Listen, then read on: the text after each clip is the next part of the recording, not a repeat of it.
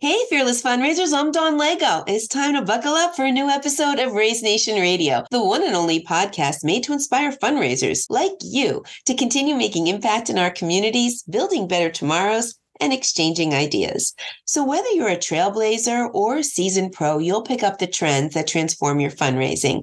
And together, we'll dive into lively conversations and chat with industry leading fundraisers and thought leaders to explore hot button issues and innovative ideas. So stay with us for the next 30 minutes while we inspire you to embrace the future of fundraising. All right, let's get going. It is October. It's event season, and I could not be more excited and it could not be more timely than to welcome our guest to the show. We have Mary Davidson. She's the founder and event director of EP Events.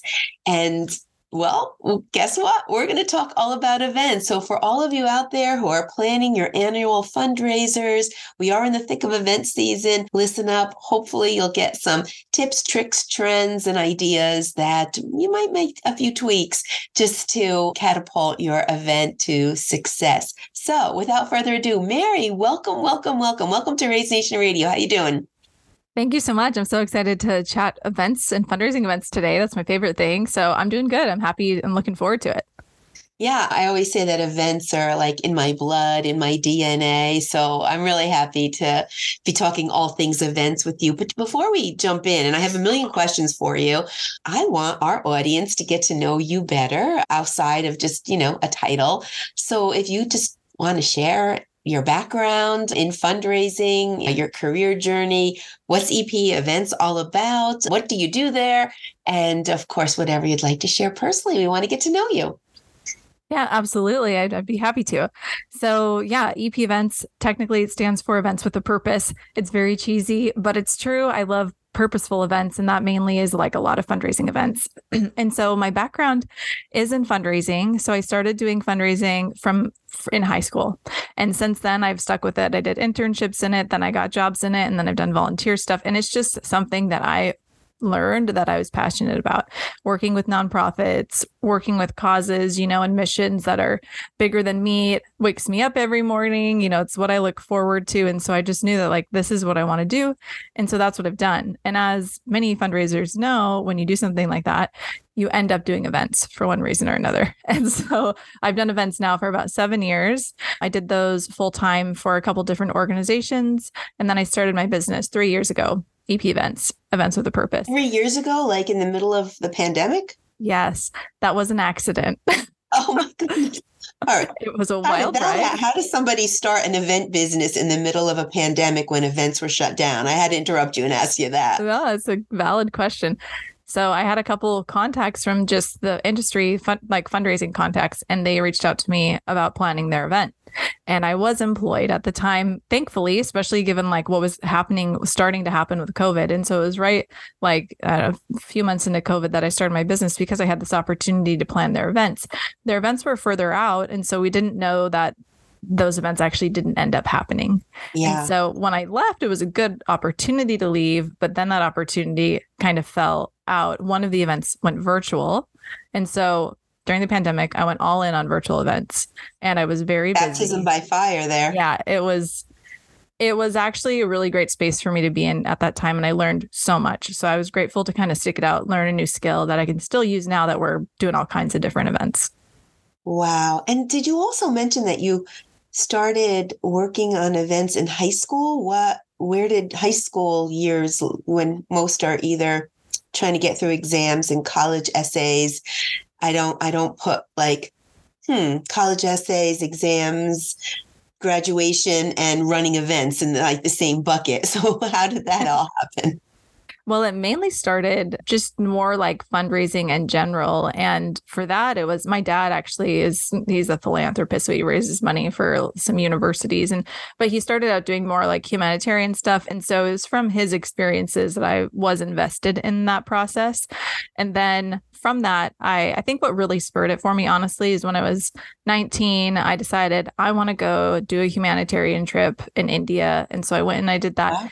And, you know, I had a great time. And honestly, that changed my life. But in order to be able to do that, I personally had to raise money. I couldn't pay for that. And so I did lots of different, like little mini fundraisers, just like random things. I did like solicitations of my family, friends saying, This is what I'm doing. Can you contribute? And one way or another, I was able to to pay for it and, and go. And as I said, it changed my life. That's when I was like, yes, this is what I want to do. So for a long time, I was really focused on humanitarian nonprofit type of work. That has since shifted into all sorts of different kinds because I'm realizing how much there is in the world for people supporting one another. And so that's been, I guess that's kind of where it started. And then it started leading into events. Wow. Okay. So humanitarian events sounds like it's in your blood and your DNA as well. So I we're going to have yeah. really juice, juicy conversation. So I'm going to start right at the beginning, even though we're in the thick of event season. This just might help people to reframe things and think about where they started, which is the beginning, all the stakeholders, what would you say are you know you're embarking on an annual fundraiser what are those initial conversations that should be happening with all the stakeholders that are involved in a fundraising event let's get right right down to the brass beginnings there yeah definitely i think that there are well, I'm going to break it into steps. If that it, my Ooh, brain works steps. like that, it's like more man easy to understand. Uh, yeah, so, speak my language. Awesome. So I would say step one for those initial conversations that should be happening would be well, like maybe ironically, should this event even be happening? Right. Like, let's talk about if this event makes sense. I hope that's the conversation that someone has. I, I've gotten put in some situations where I, I very much know that organizations will do an event because they've always done it. Mm. But to me, I feel pretty strongly that that's not always a reason to do an event, right? And so just having that conversation, maybe it's a short conversation, but please have it. Decide if you should have this event again this year. And that means looking, you know, at the ROI, the return on investment for the event and, you know, what's what kind of feedback have you gotten? What kind of toll does it take on your team? Do you need to shake it up? Maybe it's a, right now, it's actually a great time to shake up events because there are just a lot of different things it happening. Is. Hmm, we're so going to get into those, that. okay. Yeah those initial conversations, like just like that, I'd say that's step one is talk about that. Don't just assume. We've done it the yeah. same way. Yeah. Exactly. Yeah. And then step two, I would say, is to talk about like, well, like, so you've decided you're going to have the event. Cool. All right. Then something I love to break it down into is it going to be a fundraiser, right? Or a friend raiser? So, mm-hmm. what's the purpose of it in that sense? Like, are we really trying to raise money or are we just trying to gain connections to the community, maybe new potential future donors? And what's the difference there? And I think if I can share just like a quick example of this, um, I think that this conversation is key. So I had a, a, client who they originally brought me on to help them with a f- fundraising, like it was going to be like a community kind of like luncheon type of event. And they realized really quickly that just within their organization, there were some programs that they recently had cut, and that was affecting people's opinions of them in the community. So there was kind of this like PR stuff that needed to be done before they could garner support for an event. And they realized that after they had brought me on and that we started this process and we're like we need to pause because this actually may not be a great time. You need to do something that's more like a fundraiser because you got to get the community back on board. Mm-hmm. and so that's what they ended up doing instead. And so just like once again establishing who like who's our audience fundraiser or fundraiser what are we trying to do here is once again i think a crucial conversation. That's step two. Is that yep. step okay. Step three is as we know, like, why are you doing the event? What's your North Star? What's your why? What's the purpose of the event? And an exercise for this that I think is helpful is asking your stakeholders, your committee, your board, whoever it is that is invested in this event, ask them what success looks like to them. Why do they want this event to happen specifically for them? And sometimes I've done that just in like, you know, a group committee meeting. We take 20 minutes at the beginning of the meeting and and we hear what everybody has to say. And many times it aligns, but sometimes it doesn't. And that's when you say, we need to figure out what our goals are for this event and align on it. And it gives everyone the opportunity to, to voice that. Um, so I'd say that's step three. Step four is which I've alluded to who's the audience. So, like, for example, we were doing an event and the event was really all about like student education.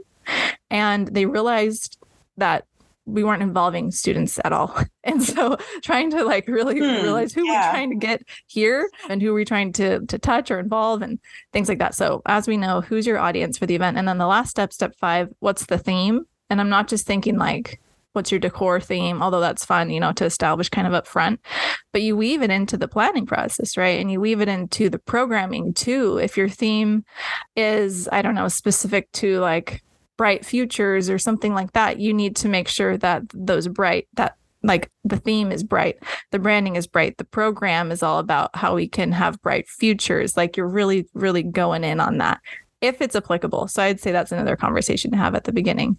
And I would also say that these are the most important steps I think.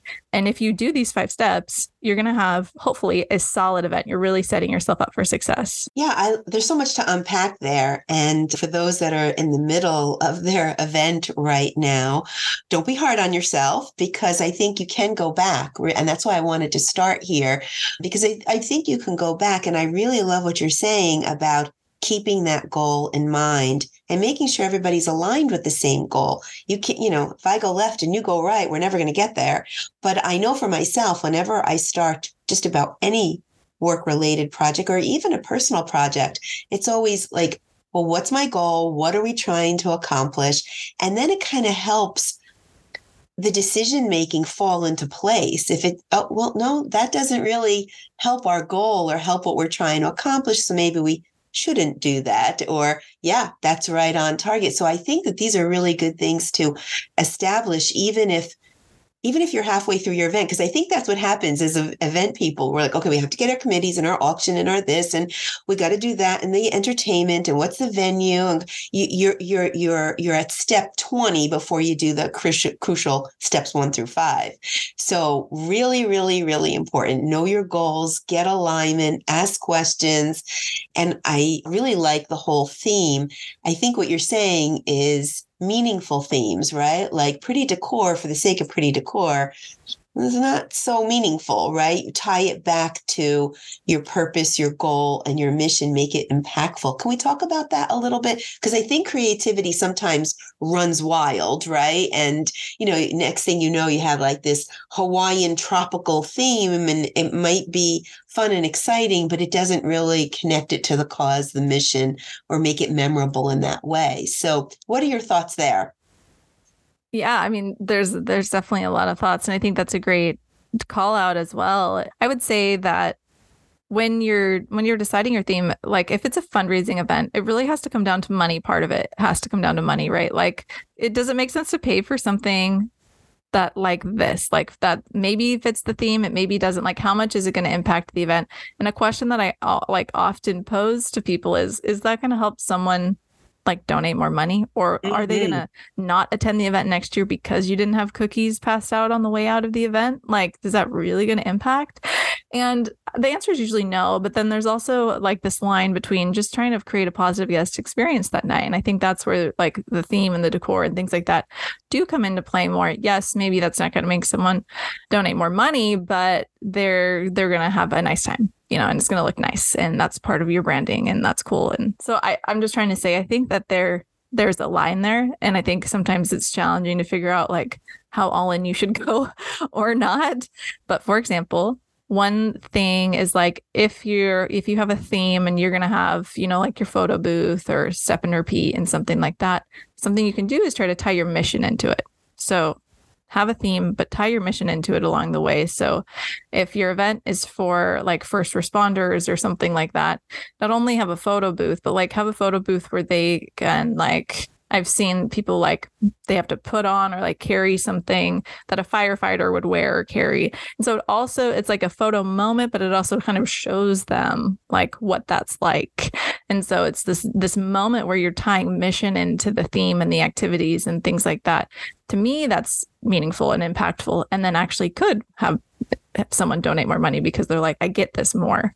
So I could probably go a lot of different directions with that, but hopefully that kind of answers the question.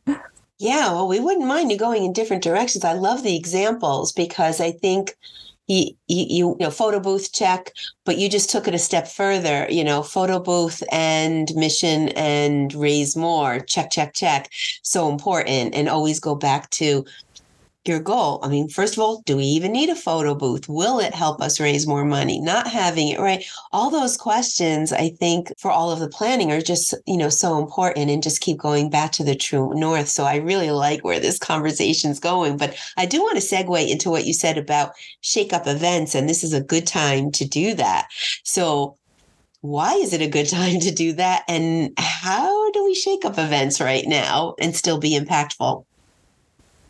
Yeah it's it truly is a good time i would say. I'm, I'm, personally pretty invested like in the event industry and so i've got like a lot of colleagues and do a lot of like things and i've just heard and seen so much about people saying like they're really uh, all of this i don't know if it's been this way forever but definitely recently there are not really like standards. There's not like an industry standard. People are just doing kind of whatever they want to do and they're making it work which is crazy and also very exciting so I would say if like you've been thinking about trying something new, now is the time when I think everyone, including guests, are like more used to the fact that things are going to be different.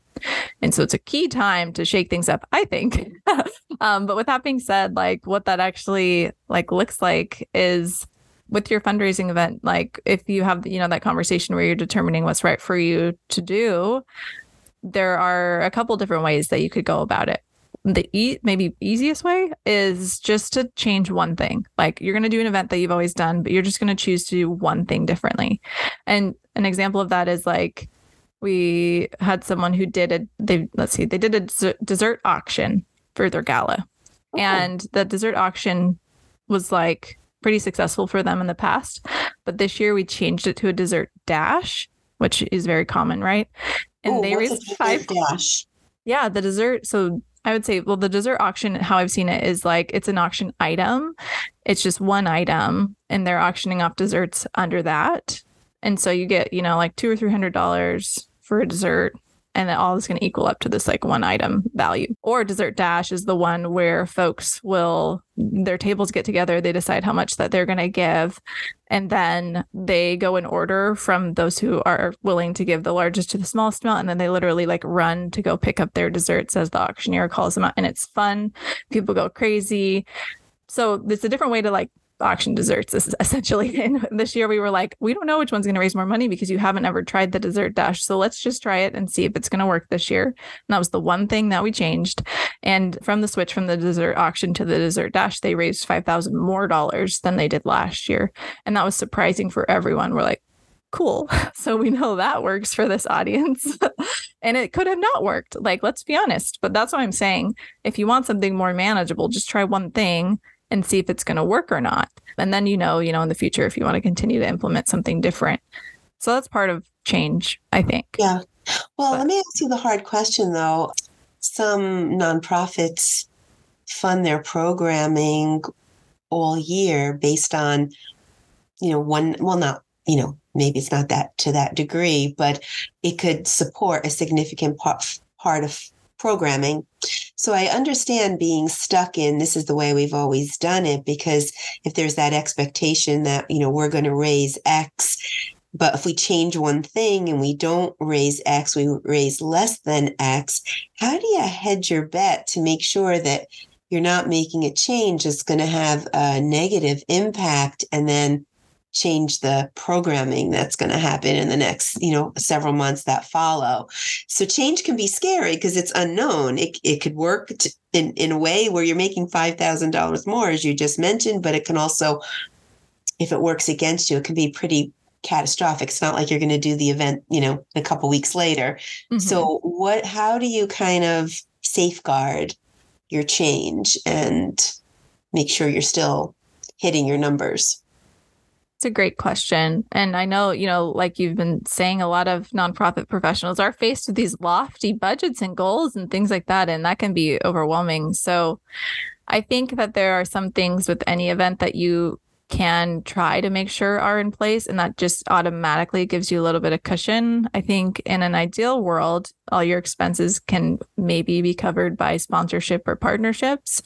And so that's like the one thing is like if you can really focus on that type of thing, if that's the model of your event, that's a great thing to do to make sure that your costs are going to be covered. So that's like part one is I would just encourage con- continuing to make sure that happens. And then pre-committed gifts, you know, talking to your major donors and getting them to commit to give at this event. That's another form of income that you can guarantee. And then another way that you can guarantee is through matches, you know, or something like that that you can do. So if you can kind of have those things that that pre-work in place, these committed things, then I do feel like you have a little bit more room to try something new as small as a dessert dash. I wouldn't say like take out your raise the paddle or don't do a live auction. Like that is very impactful. That would be a big decision to make. But some of these smaller like revenue enhancer things, I feel like there's some more freedom there that don't really impact your bottom line as much, but can make a difference. Well, I think you just gave us a recipe for making change, how you can offset, you know, making change by making sure certain key components are there or maybe a little extra sponsorship or covering some costs give you that opportunity to make the change change. So that brings us to key components. Is there a recipe? What are standard like you know we can talk about decor and theme and change and dessert dashes versus dessert auctions all day long but are there a set of rules a set of key components that you think every fundraiser should have? I think that there are yes i think that there are definitely some or some that you could pick from but for the shoulds it's starts at the relationship based things, which we did just identify. But if I could put them in a category, they're like, those are the relationship based things, your sponsorship, maybe like community partners, and then even procurement, right? Like that's not applicable necessarily for every event, but most fundraising events are going to have some type of procurement happening. And those are all based on your relationships, right? And those are relationships that you can go to again the next year as well. So I'd say those are key because they impact your event and potentially future events if you're actually like cultivating those relationships. So that's important. That's something that I would say is very organization based. It's hard to bring someone in to help with those things. Those are like, you know, your stuff, you know, your people, you know, your mission. Perhaps keep this within the organization. So that's kind of the first set of key components, I would say. And then another one, which maybe is obvious, but sometimes I forget about it. But this is so important, especially given this podcast that we're on right now, is the platform. So, what platform can help your event be successful? That also needs to be a conversation, whether you're, you know, hosting it on a platform, there's registration. How are you collecting donations?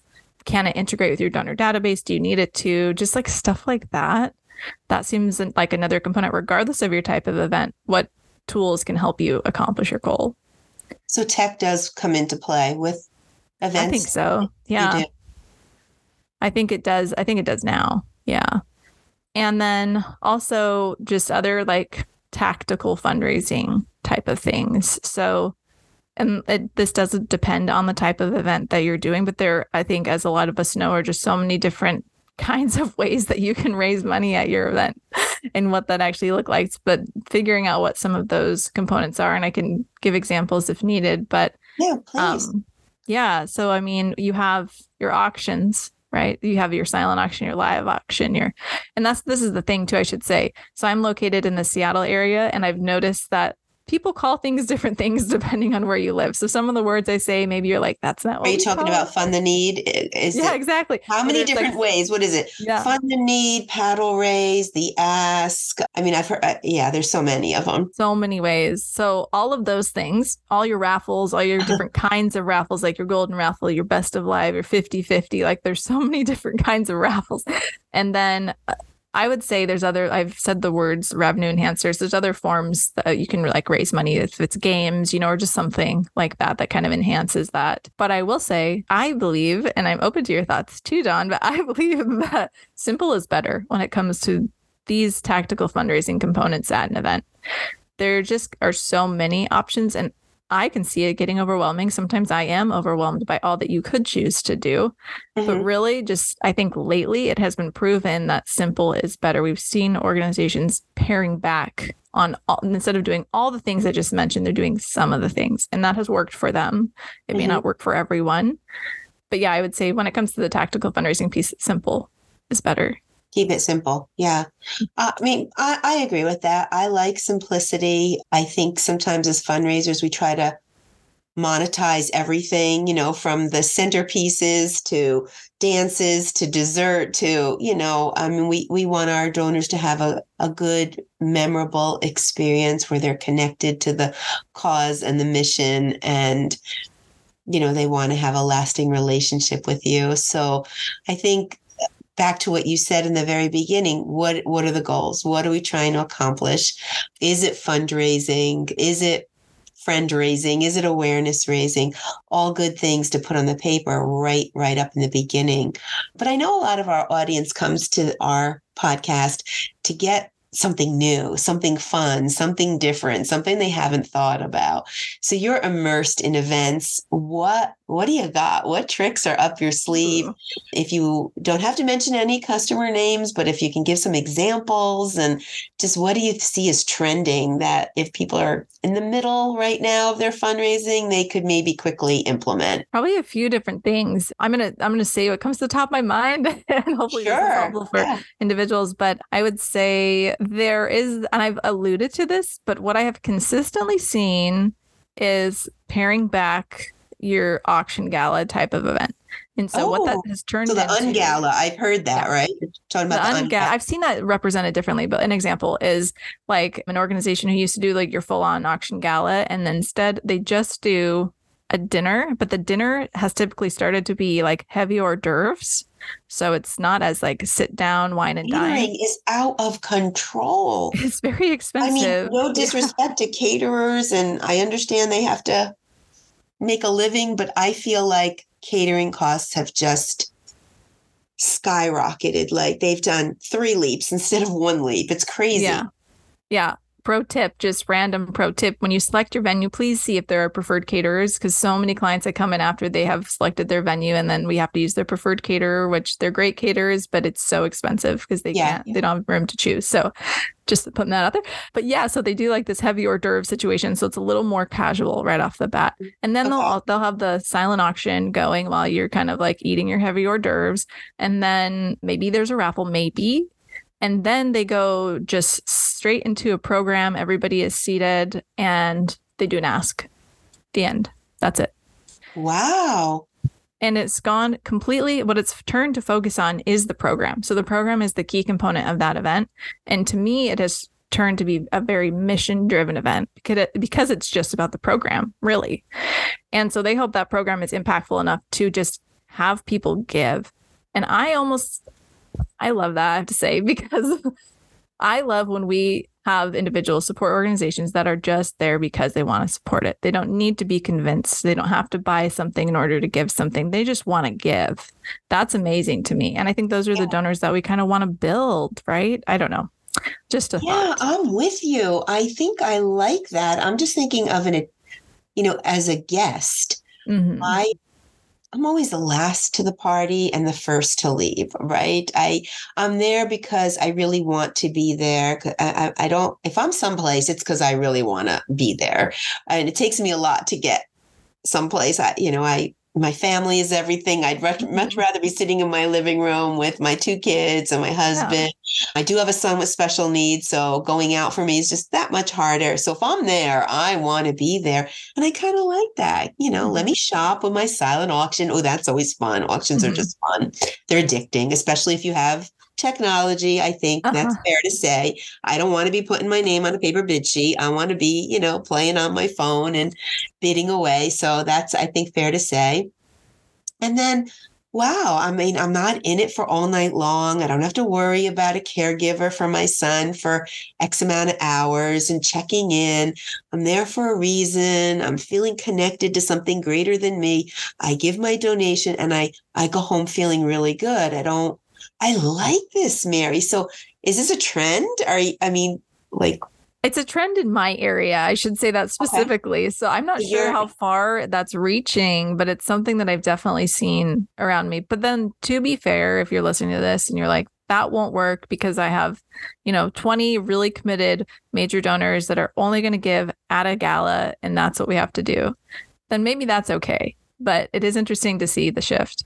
Yeah the shift works for me. But now, what do you do about if you have corporate sponsors and you show, you know, you sold tables of 10 or 20, and now you have 10 people that are coming because they're not like me, necessarily aligned to the mission. They just know that a boss or a colleague or somebody gave them two tickets and told them to come.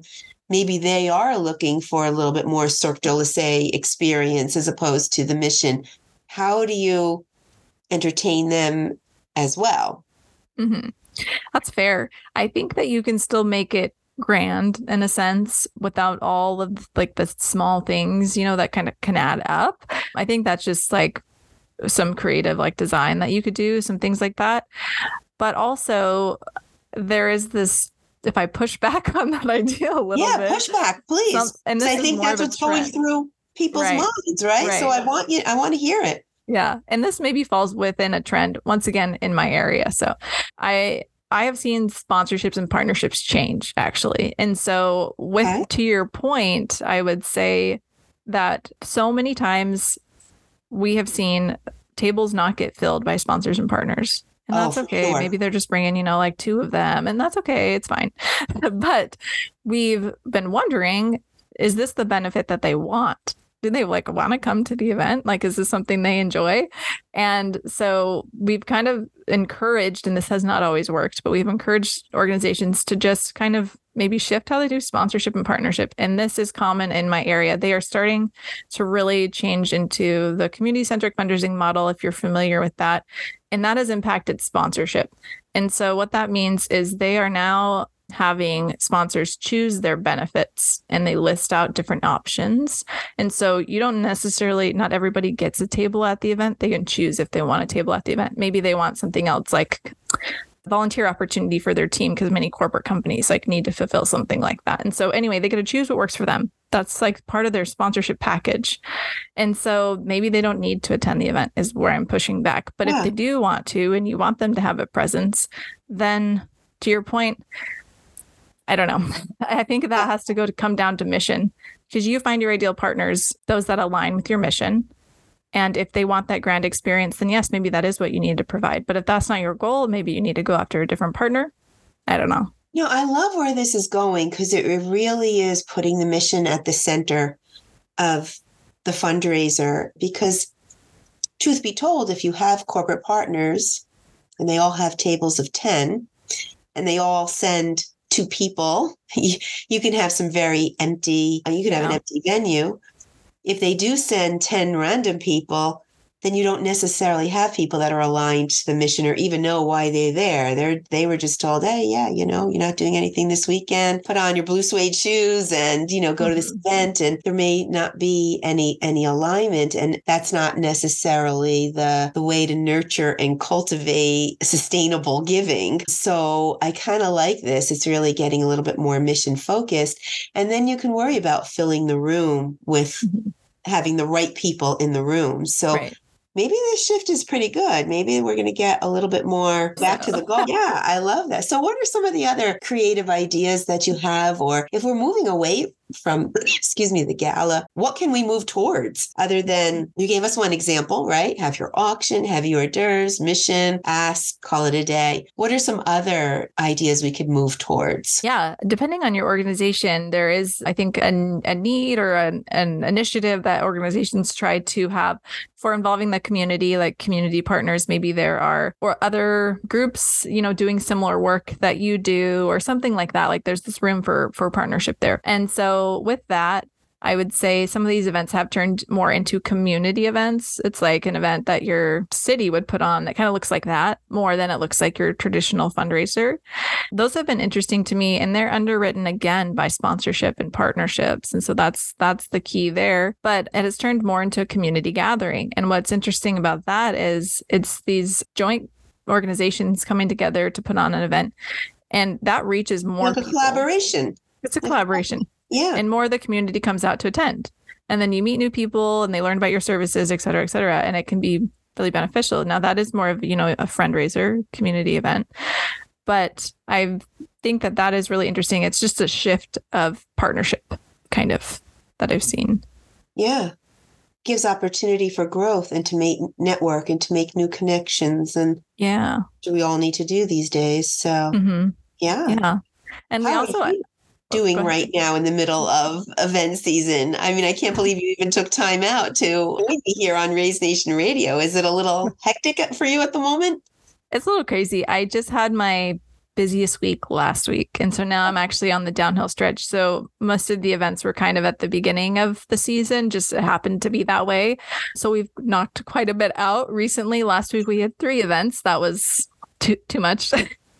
that was good. We did a lot in one week. We kind of divided up our team and uh, conquered together. But yeah, so those events too have all been there's we've done like 5Ks or your your traditional galas and then coming up as wrapping out the end of the year we have a few more events which are all galas. But it's just so interesting because they all look so different and that's something I think is uh, that I'd love to say is just with all of these ideas, figure out what works for you and your organization because no event really is the same. Some of the ones we have coming up are like they're the gala with every possible gala component that you could think of, and it's just going to be a huge event. And then we just had one that was that stripped back, really simple kind of mission event, and they all you know raise money and people come and it's just what works for them yeah and i well, think that's you, important how would ep events do you and if you don't mind i'm going to put your contact information and how to get sure. in touch with you in the show notes and yeah thank you. we all need a little help every you know we all need a friend in in this. But how do you at ep events to take us through somebody calls you yeah, hi mary i got to put on a fundraiser i need help i'm getting a little stale. How do you take your clients through figuring out what what works for them because you mentioned that a couple of times you know there's no one size fits all. You have mm-hmm. to kind of figure out um, what works for you. How do you take your customers through that and how do you get to that place? That's a great question. I will say a lot of times by the time we got have been brought on they've already decided what they're going to do. And so we ah. come in just having to implement and then sometimes there is room for feedback and because we catch them soon enough. And so i think there's a mix there but i do kind of have like a structure where we have like you know a kickoff meeting with those key stakeholders and that is where we have those conversations that i mentioned about like what's going to get people out of their house? Like what what are you planning on?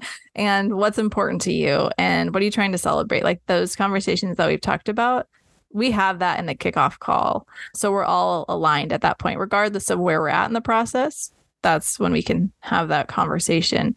And so through that conversation is when a lot of things come to light, when they realize, oh, maybe that's not what we're trying to do, you know, or things like that. And then from there, we go all in on identifying kind of like their theme and weaving that messaging into components of the event. So that's kind of its own meeting. And from all of these, you know, to be clear, is when they realize or folks realize what they can what they can change and what they want want it to be like. So i guess regardless of when we come in there's room for further conversation.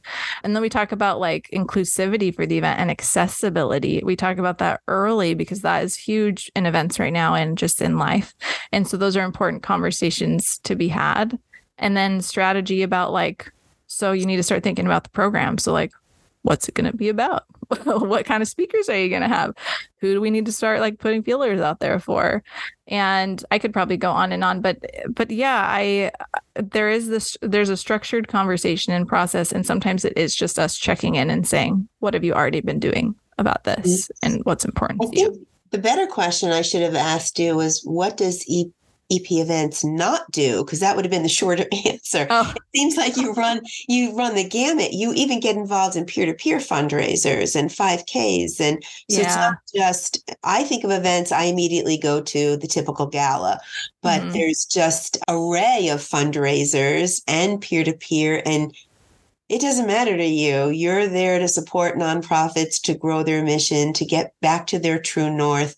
That's what EP events is all about. And wherever you are in your planning stage for whatever fundraiser, you're executing call EP events because you're there to help. Is that good? Is, is that-, that was great. I need to like record that and put that on my website or something. You just summarized that so well. Well, yes, good. This whole thing is being recorded and yeah, yeah. on uh, on 10 different podcast channels. Love That's that. great. I mean, I just love your versatility and how nimble you are and staying abreast of, you know, all the trends. What do you want to say to fundraisers out there? Because they're probably in the middle of what they're doing right now and they're stressed. They have some goals, lofty goals that they need to hit.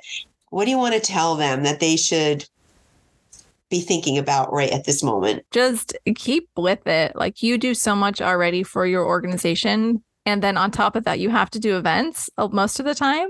Like that is so much pressure and so much work. So if you're right in the thick of it, just keep going. What you're doing is good. Don't feel like you have to necessarily pivot this year. You're already planning stuff. It is what it is. That's okay. Just have an establishment year do your event. I hope it's a success. I'm sure it'll be a success.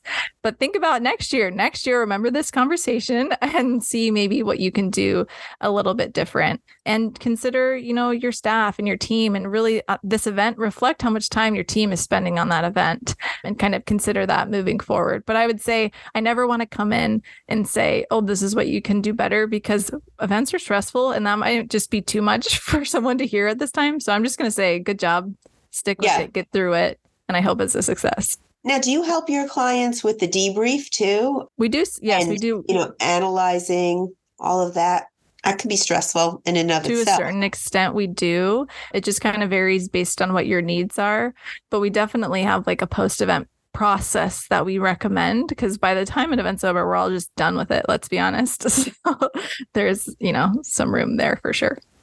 Yeah. So are you only operate in the Seattle area or no we actually do events. We travel mm-hmm. we do a lot of events locally just because that's where most of the network is and we're involved in like the association of fundraising professionals locally and so that's just kind of our circle but we do travel for events and we have as well. Wow. Exciting. It's exciting and nerve-wracking yeah. Excuse me i've been battling a little bit of a cold. I was hoping that that would that cough would hang in there until after the podcast was over. Well, I don't want to keep you so much from the season. Tis the season. Good luck with all of your events and all of your customers and everything that you're doing. You have to come back and talk to us again and let us know all the trends, maybe from 2023 and how they're going to oh, apply absolutely. to 2024 and I think it's a conversation that we can probably have every six months, right? Just mm-hmm. what is going on. Checking but in. like yep. ever changing. about the changing. Yeah. Um, yeah. I love some of the uh, ideas that you're suggesting. So food for thought, definitely food for thought, but we'll ha- definitely have to have you back again. H- how's it looking for you this week? What, how many events do you have this weekend? This week we actually don't have any so i'm like oh that's not totally true. I'm sorry. I like my team members on site three days this week. Besides that besides that we don't have anything. And it yeah so we are wrapping up the month and the year in a couple weeks with uh, a couple of galas. So kind of all in on that prep. Wow. Oh, I got to get rid of this cold here. I'm so sorry. Well, Fearless Fundraisers, that's about all we have time for today. Thank you for listening. We hope you enjoyed today's Raise Nation topic and your daily dose of fundraising inspiration. Tune in for a new episode release every Thursday at 12:30 p.m. Thank you for listening. We hope you enjoyed today's Raise Nation topic and your daily dose of fundraising inspiration. Tune in for a new episode release every Thursday at 12:30 p.m. That's Thursdays 12:30 p.m. Eastern Time. But in the meantime, listen to all the episodes on Raise Nation Radio follow your favorite channel because we stream on all of them. And this way you can get all your notifications about new guests and new topics. And if you're a fundraiser and you'd like to be a guest on the show, please reach out at hello at onecause.com. We'd love to have you. We know fundraisers are doing amazing things. We'd love to shine a spotlight on your mission. And we know your stories are fantastic. So please join us here on the show. I'd like to thank one our sponsor, One Cause, for making this episode possible. One Cause is driving the future of fundraising with easy to use digital fundraising fundraising solutions that help nonprofits connect with donors. Check it out at com and please visit the resource tab on the homepage for a broad catalog of content, free content that hopefully you'll find helpful. A huge shout out and thanks to my guest, Mary Davidson from EP Events, um, for sharing such an authentic and expert voice and just getting real about where events are today. So we'll put all of her contact information in the show notes so that you can get in touch with her. And Mary, I've so enjoyed our conversation. I feel like we can talk about this forever, but I do have to ask any last words of information, inspiration for our audience. Oh, just keep going strong. Events are, if there's a fun component of them. So focus on the fun, have a good time. I hope you all gain something from this. So thank you so much and good luck. Oh, well, thank you. And good luck to you too. And uh, get that much uh, deserved uh, rest, especially at near end and at the holiday time when it's all past due. Thank you again so much, Mary. We'll have to see, check in with you again. Absolutely. Thank you. Until next time, I'm Dawn Lego. This is Raise Nation Radio. You stay fearless out there.